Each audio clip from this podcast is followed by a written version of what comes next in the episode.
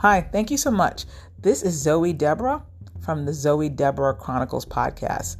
Please do not hesitate to give your viewpoints about today's events, anything that you feel passionate about when it comes to today's events. I want you to discuss whether or not how you feel about the debates, about dealing with the pandemic, has it been positive? Has it been negative? Do you think the president of the United States, Donald Trump, is in denial? You know, what's bothering you at this time? What do you feel passionate of? I, would love to hear your viewpoints about that.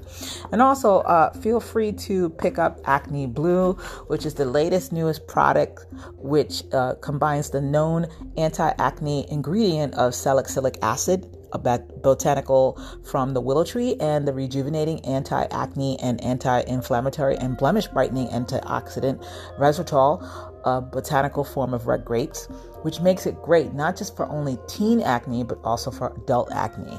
If you are suffering from acne or if you're suffering from uh, also the aftermath of acne, which is the blemishes, feel free to pick up Acne Blu.